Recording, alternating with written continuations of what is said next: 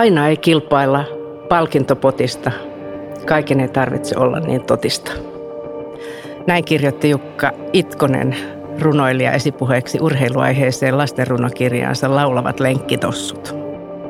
Näistä Itkosen runokirjan teksteistä välittyy hänen leikkisen lempeä ja huumorintajuinen maailmankatsomuksensa. Kun runossa eksynyt suunnistaja löydetään seuraavana päivänä, hän huomaakin oppineensa enemmän kuin kisan voittaja. Ja runossa maailman ennätyspainonnostaja taas pysähtyy liikuttuneena katselemaan perhosen lentoa ja toivomaan, että voisipa hän itsekin voittaa painovoiman.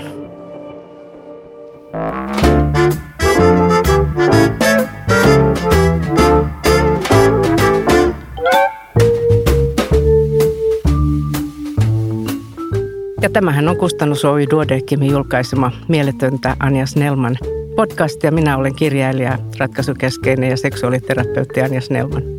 Tänään mulla on vieraanani tuoreen Joustava mieli urheilussa -kirjan tekijät, psykologi ja kouluttaja, psykoterapeutti Arto Pietikäinen. Tervetuloa Arto. Kiitos. Taas meidän podcastiin, ja urheilupsykologi ja psyykkinen valmentaja Riikka Pasanen. Tervetuloa. Kiitos paljon. Mennään ihan heti aluksi teidän teoksen juurille. Eli miten te kaksi, Riikka ja Arto, joka on tuttu näistä Joustava mielikirjoista, niin olette löytäneet toisenne tämän aiheen parissa? No, Artohan oli mulle entuudestaan jo tuttu. Enkä voi sanoa, että tilanne olisi ollut sama toiseen suuntaan. Että mä olin kyllä kuullut Arton kirjoista ja paljon niitä ollut jo hyödyntänyt omassa työssäni ja suositellut hirveästi asiakkaille. Ja siinä vaiheessa, kun siirryin enemmän just tekemään töitä urheilijoiden puolella, niin toivoin ja tajusin vaan, että vitsi, että Joustava mieli kaipaisi oman kirjansa myös tänne urheiluteemaan, niin minä sain tämmöisen ajatuksen vaan mieleeni, että se olisi kyllä todella hyvä, ja rohkaistuin sitä hetken miettineenä ja ehdotin Artolle, että voisiko tämmöinen syntyä. No, tuliko Artolta vastaus heti vai pohtiko hän? Nyt en muista, mikä oli vastausaika. Muistat varmaan itse, kun tämmöinen yllättävä kysymys ehkä tuli. Kyllä, se yllätti.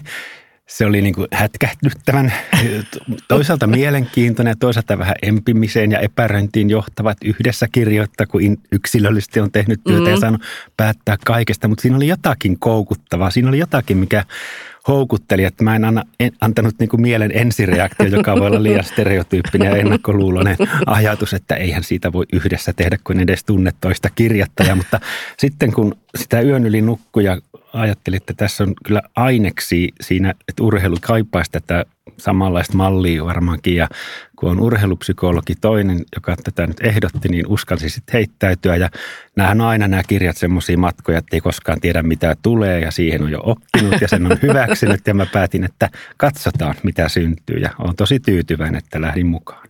Lähditte yhteiselle matkalle.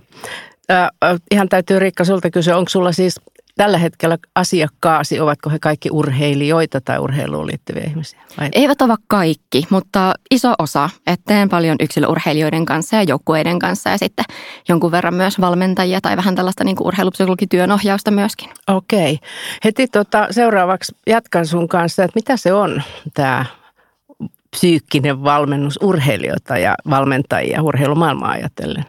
Mä tykkään hahmottaa sitä vähän niin kuin kolmen eri ison osan kautta, että se on toisaalta ihan sellaista urheilijan kokonaisvaltaista tukemista, että ei tarvitse silmälaput silmillä tuijottaa vaan sitä urheilua ja että jotenkin pureutua vaan sen teemoihin, vaan just, että kaikki vaikuttaa kaikkeen, että myöskin sitä, että miten urheilija voi muuten arjessaan ja mitä muuta hän on kuin se urheilija ja onko siellä puolella vähän niin kuin kaikki kunnossa ja tukeeko muu elämä urheilua ja toisinpäin.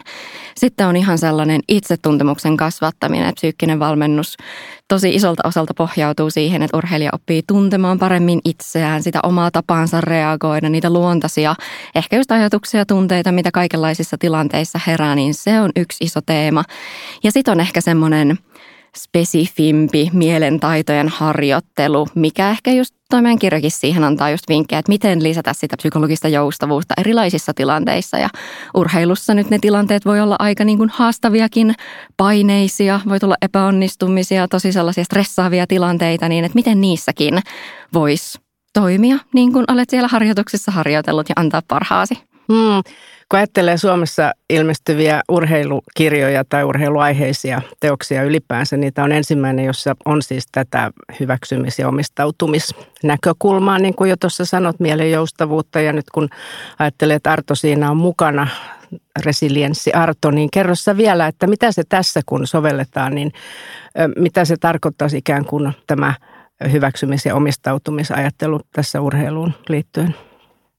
Joo, tämä hyväksymis- ja omistautumisterapian malli, tämä alusta on sellainen, joka on parikymmentä vuotta jo tehnyt, niin kuin raivannut tietään tämmöiseen moderniin hyvinvoinnin tukemiseen ja mielenterveystyöhön, ja sovellutusalueet tosi laajoja ollut muutakin kuin mielenterveyden tukemista, mutta niin se mitä tässä on niin kuin se kova alusta ja kova perusta on se psykologisen joustavuuden harjoittaminen, joka on sitten ihan sama riippumatta onko urheilumaailma tai joku muu, eli siis miten kohtaa vaikeat ajatuksensa ja tunteensa, joiden kanssa kuitenkin sitä matkaa tekee, varsinkin niistä haastavimmissa tilanteissa sitten, miten kykenee fokusoitumaan siihen, mikä on tärkeää, eli se toinen pilari tässä joustavuudesta ja läsnäolokyky fokusoida, keskittyä, elää hetkessä, eikä tulevien niin kuin ajatuskuvioiden tai menneiden virheiden sävyttämässä todellisuudessa. Ja sitten se kolmas, joka on tosi tärkeä HOTin periaate, että mikä on se ne syvimmät motiivini, eli arvot, miksi mä teen tätä, on tavoitteellista, on tosi paljon tavoitteita tietenkin urheilijoilla, mutta mitkä on niiden tavoitteiden takana olevat arvot, jotka sitten oikeastaan todennäköisesti antaa ne syvimmät merkitykset siihen tekemiseen, ja niitä tutkitaan tuossa kirjassa myöskin aika huolella. Ja tähän on hyvä lisätä, kun tästä kirjasta puhutaan, mä puhun urheilukirjasta, mutta tämä avautuu kyllä ihan kaikille, että tätä voi suositella, tätä joustava mieli urheilussa ihan itse kullekin, joka pohtii näitä samoja tavoitteellisuutta ja sanotaan vaikka jännittämistä ja suorituksia ja ikään kuin vertailua, stressiä ja niin edelleen. Kyllä. Se, mikä tuossa on yhtenä teemana, joka vähän sivuaa sitä mun edellistäkin kirjaa, se minä-tarina, jonka me kerromme itsestämme ja kuinka siitä voi tulla osa identiteettiä, että siinä toi, mitä Riikka on paljon painottanut, että ennen kaikkea ihminen, että se niin kuin tavallaan se elämä ei olisi pelkästään yhden kortin varassa, että mä oon samalla sisar, puoliso, jonkun lapsi, jonkun ystävä. Että se, tavallaan se elämä on niin kuin katettu useamman niin kuin jalan varaan pöytä kuin vaan yhden. Niin sekin oli, Riikalla oli tosi hyviä ajatuksia tähän kirjaan, jotka sitten mua inspiroi paljon, että Riikka on tätä käyttänyt näköjään ja on niin kuin tuo siihen semmoisia näkökulmia, jota niin kuin tarvitaan urheilussa ihan varmasti, niin oli kyllä tosi hieno lähteä tehdä tätä työtä.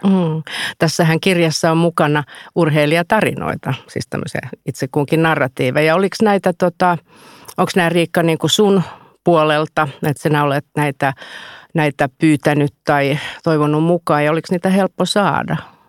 Joo, nämä on mun ihan oikeita, aitoja asiakkaita. Et se oli mulle jotenkin tosi tärkeää, että oisan niitä voinut keksiäkin niitä tarinoita ja ikään kuin me vähän niin kuin kuvata, että mitä se voisi tarkoittaa käytännössä, mutta mulle se oli tärkeää, että ne nimenomaan niitä aitoja tarinoita. Ja koitin just miettiä sellaisia asiakkaita, kenen kanssa on tehnyt töitä vähän just eri teemoista, ja kirjakin kattaa aika monta erilaista teemaa, niin sitten siellä monessa eri kohdassa vähän niin kuin erilaiset teemat pääsee näkyviin myös tämän niin kuin käytännön kautta, niin kyllä nämä urheilijat, ketkä minä sitten pyysin mukaan, niin kaikki suostuivat, joten voi sanoa, että oli siinä mielessä helppo. Ja ihanaa, että tulivat. Kyllähän se rikastaa tuota tarinaa kirjaa ihan kyllä hirveästi. Kun ajattelee näitä tarinoita ja sitten miettii tätä, ollaanko me vielä urheiluhullu kansa, että kyllähän toi sosiaalinen media varmaan on syönyt pikkasen sitäkin ajankäyttöä, mitä ennen on tapahtunut. Katsomoissa on paljon väkeä, tai en tiedä, onko nuoret sitten vielä yhtä motivoituneet tai yhtä paljon nuoria siis urheilijauralle lähtemään. Että tämä on yksi kysymys, mitä mietin, kun luin tätä kirjaa. Mutta sitten jos miettii tätä taustaa, että meillä on ollut aina vähän semmoinen, että paljon mitaleita kisoista ja silleen vähän semmoinen hampaat irvessä meininki tähän urheiluun liittyen, niin onko tämä, niinku, jos puhutaan niinku vanhan liiton valmennuksesta, ja mä tarkoitan sitä, että ei tätä psyykkistä valmennusta ole ehkä ollut niin ymmärretty, ja sitä ei ollut mukana, niin miten te kuvaisitte semmoista eroa, mitä tämä tuo, tämä psyykkinen valmennus? No vähän mitä toi Artokin jo sanoi, mikä on semmoinen tosi iso teema, mikä kirjassakin näkyy, on se just, että ensisijaisesti ihminen ja toissijaisesti urheilija. Että siinä just valmennuksessakin, nykyaikaisessa valmennuksessa toivoisi, että just huomioidaan ihminen kokonaisuutena, eikä tarkastella häntä vaan sen urheilijuuden kautta. Ja sitten toinen, mikä on ehkä tämmöinen perinteinen versus modernimpi ajatus, on se, että hyvinvointi tulee ennen sitä suorituskykyä. Että ei jotenkin ajeta vaan sitä, että tulisi niitä menestystä ja mitaleita ja mahdollisimman vaan keinolla millä hyvänsä pääsisi sinne mahdollisimman nopeasti huipulle, vaan just, että osataan ottaa huomioon ja nähdä se niin, että kun me panostetaan tähän kestävään, hyvään hyvinvointiin, niin sitten sen kautta tulee myös se tosi huippusuorituskyky. Niin ehkä nämä on sellaiset kaksi isoa jotenkin vastakkainasettelua siellä, miten perinteisesti on ajateltu ja miten sitten moderni suunta. Mä tässä niin kuin toivon, että tämä kirja tavoittaa nuorten valmentajat ja sen kulttuurin ja sen porukan, joka sen kehittyvän identiteettiä rakentavan nuoren kanssa tekee töitä, oli se sitten joukkuelaji tai yksilölaji. Et siinä niin kuin toivoo todellakin, että nämä tämmöinen niin kuin ensisijaisesti ihminen ja että se suoritus edellä, tavoitteet edellä ei niin kuin ohjaisi liikaa sitä toimintaa, vaikka se on kilpaurheilua ja tavoitteena menestys, mutta se on haavoittuvin porukka ja niistähän on niin kuin, puhutaan 12-18-vuotiaista, että niiden kohdalla tämä ensisijaisesti kasvava nuori, jolla on paljon muitakin haasteita samaan aikaan, niin ne osattaisiin kohdata ihmisenä. Kyllä, ja siellä näkyy se psykologinen turvallisuus, että ei sekin liikaa ehkä ohjaa siihen just, että halutaan vaan mahdollisimman tarkka hyvä suoritus, niin sittenhän siellä voisi olla just tällaista virheistä rangaisemisesta ja jotenkin syyttelyä, jos tulee joku epäonnistuminen, että sehän niin kuin kaikkea muuta kuin luo sitä psykologista turvallisuutta, niin siihen panostaminen, just tämä hyvinvointi myöskin sillä psyykkisellä puolella. Tästä tuli mieleen, että aika paljonhan nyt sanotaan, että viime vuosina ollaan luettu haastatteluja ja ehkä jotain kirjojakin. Tulee mieleen Kiira Korven teos esimerkiksi tai joitakin nuorten urheilijoiden haastatteluja, jossa on nimenomaan nostettu esiin, että on tullut ongelmia sen valmennuksen kanssa ja on saattanut olla ongelmia myös muiden asioiden kanssa. Tietysti kun ollaan näin nuoria kuin mitä Arto sanoi, että ikä, jossa vielä on niin kuin murrosia myllerrystä ja sitten siihen voi liittyä vaikka vielä oman seksuaalisen identiteetinkin hakemista ja tosi monia asioita siinä ja sitten kun se urheiluvalmennus siinä mukana, niin ootteko te tutustunut tai seurannut näitä niin esimerkiksi joukkuevoimistelun tai mikä liittyy niin kuin jäätanssiin tai muuhun nuorten urheilijoiden tarinoita, kenties ovat lopettaneetkin sen uransa siihen problematiikkaan?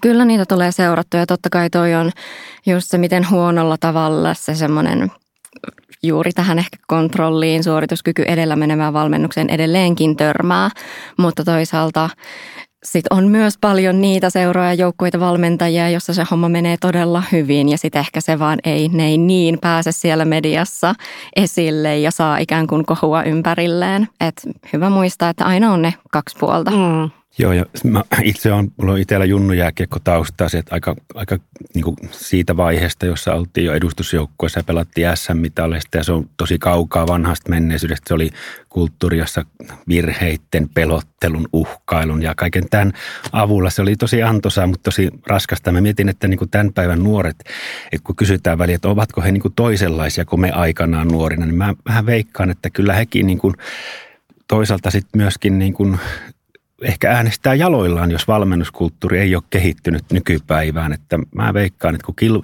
siis puhun huippu-urheilusta nuorista, että kyllä heillä niin kuin sitten varmasti on myöskin odotukset vähän toisenlaisia valmennuksia, kuin että huutamalla, pelottelulla ja rankaisemisella nämä perinteiset valmennusmetodit, niin se on hyvä suunta. Ja nämä esikuvat on tärkeitä. Nämä valmentajat, vaikka jääkiekossa, jotka on niin kuin osoittanut, että kohdataan se ihminen ja mäkin on joitakin valmentajia sitten on aikanaan ja vuosien varrella ollut mukaan ja semmoisia on tullut vasta, jotka sanoo, että he haluaa niin kuin jutella muustakin ja mitä kuuluu muualle elämään ja tämmöisiä. Ne on hyviä signaaleja, että kulttuurit muuttuvat ja omaani on niin vanhaa perua, että toivon kautta sitä ei tarvitse palata enää koskaan siihen kulttuuriin.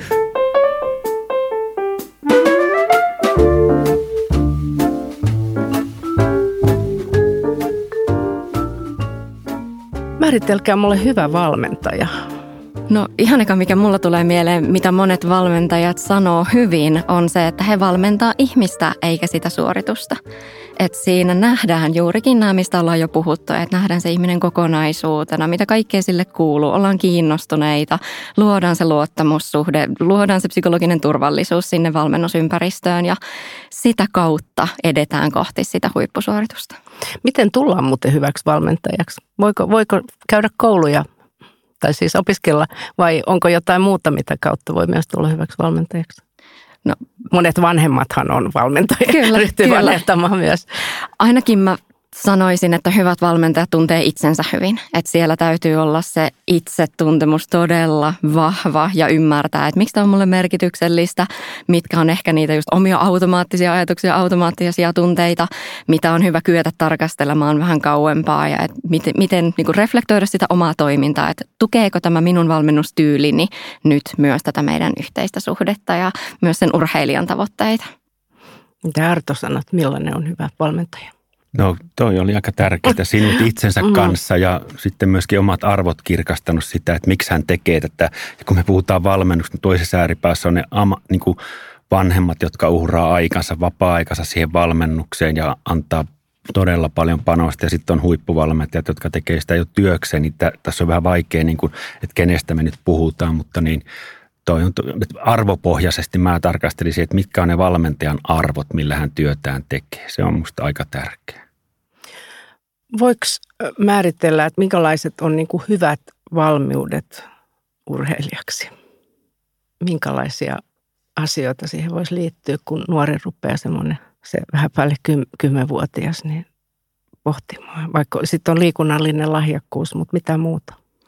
Ehkä semmoinen aito ilo, minkä saa siitä liikunnasta, jotenkin, että syntyy se semmoinen rakkaus sitä omaa lajiaan kohtaan ja se, että sitä iloa ja nautintoa ei niin kuin missään vaiheessa kadota, että sitä arvostaa niin paljon, että siitä haluaa pitää kiinni, että sit mitkään muut just, että vaan mennään se suorituskyky edellä ja mennäänkin vaan sitä menestystä kohti, että se ei tule mitenkään, se voi tulla siihen rinnalle, mutta että se ei tule sen tielle, etteikö myös edelleenkin saisi sitä iloa ja nautintoa ja jotenkin hyviä fiiliksiä siitä omasta lajistaan. Mä mietin tätä semmoiset kehyksestä käsin, että jos niin kuin ajattelee, että lapsi tai nuori, niin kuin, joka tekee jotakin, että se tekemisen ilo ja riemu on se vahvin motivaattori, intohimokin, kun puhutaan väliin, että ne, jotka on huipulla menneet, ne on omalla ajallaan tuo jääkentillä luistelleet, kun muut on lähteneet kotiin. Että se palo on kuitenkin aika monesti iso ja tärkeä juttu, eli ne vahvistajat sitten sille käyttäytymiselle, että kehittyy, niin nehän ruokkii sitten sitä kehää, myönteistä kehää ja nimenomaan taas kerran sitten nuorten kohdalla ennen kaikkea, että se on sen oma juttu. Että se on sen oma juttu, että se ei ole, että viedään vähän puoliväkisin raahaten treeneihin, niin se ei siitä ei ehkä seuraa hyvää. Jep, ja tämä kaikki liittyy myös siihen, että kun se on niin vahvasti oma juttu, niin silloinhan siihen sitoudutaan myös hyvin vahvasti. Niin kyllähän jos urheilussa haluaa edetä yhtään pidemmälle, niin sitähän se vaatii, että sä sitoudut siihen harjoitteluun ja annat itse asiassa ihan valtavan määrän sille lajille, jos mietitään, että just sinne huipulle haluaa, niin ei. Sitä on hankala ylläpitää ainakaan just ilman sitä nautintoa, jos ei sitoudu. Tulee mieleen vanha kouluttaja, niin kuin idoli tai esi-isämme B.F. Skinner, käyttäytymisterapeutti, behavioristi, joka isoimmat opit liittyy siihen, että mitä käyttäytymistä seuraa, niin se vahvistaa käyttäytymistä niin hyvässä kuin pahassakin. Eli urheileva nuori, jos hän saa sellaisia seurauksia siitä tekemisestä, mitkä häntä sisäisesti palkitsee, niin se on, sit vahvistaa tietenkin luonnollisesti sitä käyttäytymistä. Ne on luonnollisia vahvistajia ja ei ehkä niinkään se, mitä niin kuin muut sanoo hänelle. Totta kai nekin on tärkeitä palaute, varsinkin myönteinen palaute, mutta ennen kaikkea se, että siitä tulee se itselle se feedback-palaute tästä tekemistä. Tämä on mielekästä, palkitsevaa, mahtavaa, niin se varmaan sit vahvistaa käyttäytymistä. Teidän kirjanne loppupuolella puhutaan myös sitä vaikeimmista asioista, epäonnistumisista, loukkaantumisista ja sitten ihan lopuksi on musta tosi tärkeä ja hieno nämä lopputeemat urheiluuran päättymisestä ja tavallaan siirtymisestä sitten vähän toisenlaiseen elämään. Ja nämä sopii tietysti, mä ajattelisin, että kaikille, joilla se joku muukin työura tai eläkkeelle siirtyminen tai muu intohimoisesta työstä pois jääminen, niin on ajankohtaista. Millaisia asioita siihen uran lopettamiseen voi liittyä? Miten laskeudutaan lempeästi? Totta kai siihen liittyy hankalia tunteita tai sitäkin ehkä tuossa kirjassa halutaan ihan eka tuoda esille, että se on normaalia, että se voi tuntua hirveän hankalalta, vaikka siihen olisi miten valmistautunut etukäteen, vaikka totta kai jokainen urheilija sen ymmärtää, että hänen uransa tulee jossain vaiheessa päättymään ja vaikka se tapahtuisi täysin vapaaehtoisestikin, ainahan se ei mene niin, mutta että olisi hänen oma päätös, että nyt tämä oli tässä, niin että sitä ei heti säikähtäisi, että voi tulla sellaista vähän niin kuin apua, että mitäs nyt, vähän sellainen tyhjä olo hetkellisesti, että hyväksyy, että tämä on hankalaa, koska se oli niin tärkeä ja iso osa elämää, toivottavasti tärkeä ja rakas osa elämää, niin hyväksyy sen ja sitten totta kai siinä vähän joutuu rakentamaan sitä, että no mistä tämä minun arkeni nyt koostuu ja just ne niin kuin muut elämän ja oman jotenkin itsensä osa-alueet pääsee sieltä ehkä paremmin esille ja tutustuu itseensä ja niihin itsensä toisiin puoliin paremmin.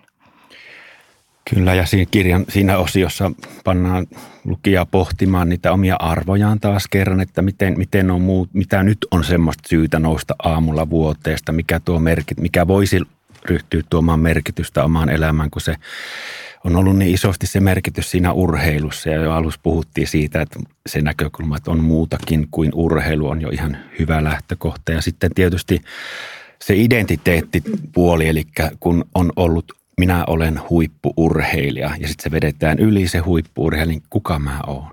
Mikä mun tarkoitus on? Mistä mä löydän merkityksiä? Että se identiteetin vahvasti nivoutuminen siihen yhteen rakkaaseen rooliin, niin se tuo isoja haasteita. Ja me nähdään julkisuudessa sitten välin tapauksia, jossa se ei ole ollut helppoa ja on johtanut vaikeisiinkin kuvioihin, päihteisiin, YM. Tämä tiedetään, mutta se on ymmärrettävä, että se on vaikea prosessi monelle. Ei kaikille todellakaan, mutta monelle.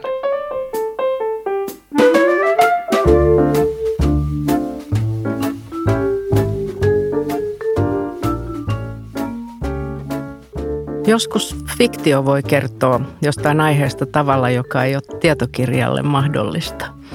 Jos joku kirja, satu, elokuva, levy tai muu taideteos tuntuisi semmoiselta, että se jotenkin lisäisi jotakin tähän aiheeseen tai toisi uusia näkökulmia, niin mitä teille tulee mieleen? Joo, tämä oli helppo valinta, koska on tuore leffakokemus takana. Sokea mies, joka ei halunnut nähdä Titanicia. Siinä on hyväksymisprosessit äärimmilleen vietynä. En avaa tarinaa, että katsokaa se elokuva ja sitten tämä omistautumispolku, joka on ei kovin helppo polku, minkä tämä päähenkilö lähtee kulkemaan siinä ja on kyllin hyvä merkityksellinen syy tehdä se matka. Kannattaa katsoa. Kiitos Arto vinkistä. Mulle tämä ei ollut helppo valinta, täytyy miettiä aika paljonkin, mutta sitten lopulta päädyin, että Kaunotarja Hirviö, koska urheilussa ehkä just se mitalit ja menestys ja toisten eteen pääseminen, niin sehän on se jotenkin hieno, komea prinssi, johon on helppo ikään kuin rakastua ja ihastua. Mutta sitten jos sä oot tutustunut sinne hirviöön, eli mitä kaiken takana on, että miksi mä oikeasti teen tätä ja mistä kaikesta mä joudun ehkä luopumaan tämän takia, mitä kaikkea se multa vaatii, ne vaikeatkin hetket, että kun niihinkin on sitoutunut, niin sittenhän se on heti paljon kestävämmällä pohjalla tämä niin kuin urheilija ja urheilusuhde. Kaunotarja Hirviö kiinnostavaa. Kaunotarja Hirviö. Sitten seuraavaksi tehdään hetki meidän podcastin ystäväkirjaa. Ootteko valmiit? Arto ja Riikka, kysyn muutaman kysymyksen.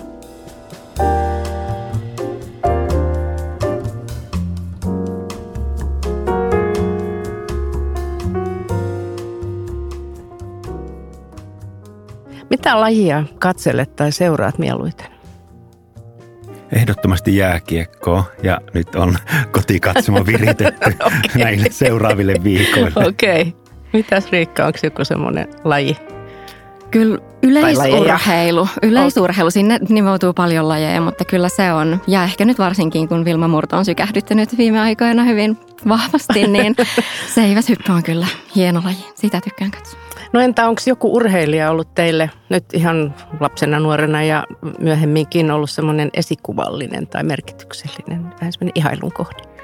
Joo, mun ikätoverini Oulun Raksilasta sieltä ulkojäiltä oli Reijo Ruotsalainen, samaa ikäluokkaa, ja hän oli 10-12-vuotiaana legenda siellä paikallisessa kaukalopeleissä ja lätkäpeleissä, että hän oli niin huippu ja hän oli semmoinen vaatimaton ja ei itseään tuonut esiin. Silloin kun junnuna, hän oli jo 16-vuotiaana siis liigajoukkueen ringissä, mutta hän oli silloin jo vaatimaton ja myöhemmin teki huikean uraa NHL:ssä ja ei koskaan tehnyt itsestään numeroa ja on ehkä yksi aliarvostetuimpia jääkiekkoilijoita. Kyllähän tämä nyt arvostaa se porukka, joka tietää hänet. Niin siinä mulla oli niin kuin lähellä kaveri, jota saattoi ihailla.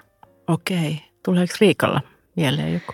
No mulla kyllä pitkään oli ja on toki edelleenkin, niin Eva Wahlströmin tarina on ollut sellainen hirveän hieno, tai jotenkin se oli kiinnostavaa, miten hän kuvaa sitä omaa nyrkkeilypolun alkua sillä, että hän tajusi olevan siinä ihan todella huono. Ja just se kiehto, että ei lähtenytkään vaan etsimään sellaista, että no missä mä olisin luontaisesti hyvä ja just sitä menestystä kohti vaan, että hei, että nyt mä haluan todistaa itselleni, että missä mä oon todella huono, niin siinä oli joku, mikä hänet koukutti ja sitten hänestä tuli ihan maailman paras. Niin se on hieno tarina, mitä kaikkea vaikeuksia hän on siellä matkalla kohdannut, niin on kyllä arvostettava suuresti. Onko teillä lempiurheiluselostajaa? Kyllä mun on sanottava varmaan kaikkien tuntema ja suosikki Antero Mertaranta. Okay. Häntä olen myös fanittanut ihan lapsesta asti. Mikä hänessä?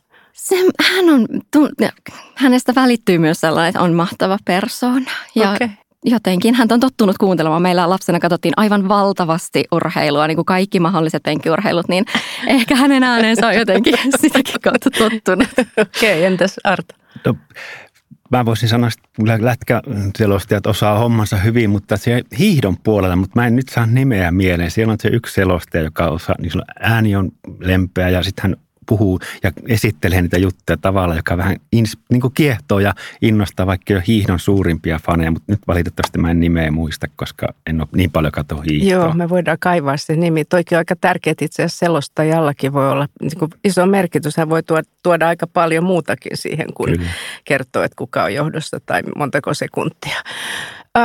Mikä on paras saamasi neuvo urheiluun tai treenaamiseen liittyen? Tai mikä ylipäänsä sitten, jos et muista, että olet saanut sen neuvon, niin olet myöhemmin itse kehitellyt neuvon. Ehkä mulla tulee mieleen vaan, mä harrastin pienenä just sitä suunnistusta ja siinä mun isä valmensi mua ja mähän oli siis 5-vuotias, kun eka kerran mut vietiin sinne metsään, niin sitten kun aloin kilpailemaan, niin sitten jotenkin se isän sparraaminen minua niihin ekoihin kilpailuihin, niin just se, että hei, että kaikki on, tai joku on aina se viimeinen ja että se on ihan ok ja että nyt vaan menet sinne ja katsot mitä tulee ja tässä ei ole niin kuin mitään sellaista hätää, että kyllä sinut sieltä metsästä pois saadaan. Niin se oli ehkä semmoinen, mitä on kantanut mukanaan kauan. Joo, mä puhuisin nykyajasta kun ennestä niin kauan, mutta tulee mieleen ensimmäisenä se, että kun liikunta on niin iso osa elämää tälläkin hetkellä, siis hiihto, juoksu, kaikki mikä vaan, ja maastopyöräily, ihan kun intohimoni suurin tällä hetkellä maastopyöräily, niin semmoinen, niin kuin, että lepo, palautuminen, ikää tulee, että muista myös levätä, jonka mä kuulen kyllä läheltä usein ja välillä se unohtuu, yritän pitää mielessä. Joo, kuulkaas. Aikamme päättyy pikkuhiljaa. Kiitos Arto ja kiitos Riikka, että olitte mun vieraanani tänään tässä podcastissa. Mä laitan tähän loppuun vielä vähän tuohon Riikan viimeiseen vastaukseen liittyvän Jukka Itkosen runon siitä eksyneestä suunnistajasta. No niin. Olin kisan viimeinen. Olin juuri hän. Silti, ehkä hävinneenä, ikimetsään eksyneenä. Oppia sain paljon voittajaakin enemmän.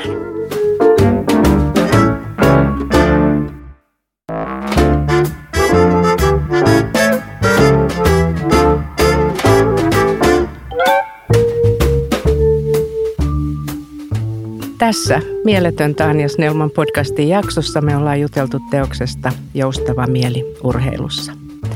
Vahvista mielen taitoja urheilun tueksi. Ja tämän podcastin kuuntelijat saavat Kustannus Oy Duodecimin yleisistä tietokirjoista 30% alennuksen koodilla podcast.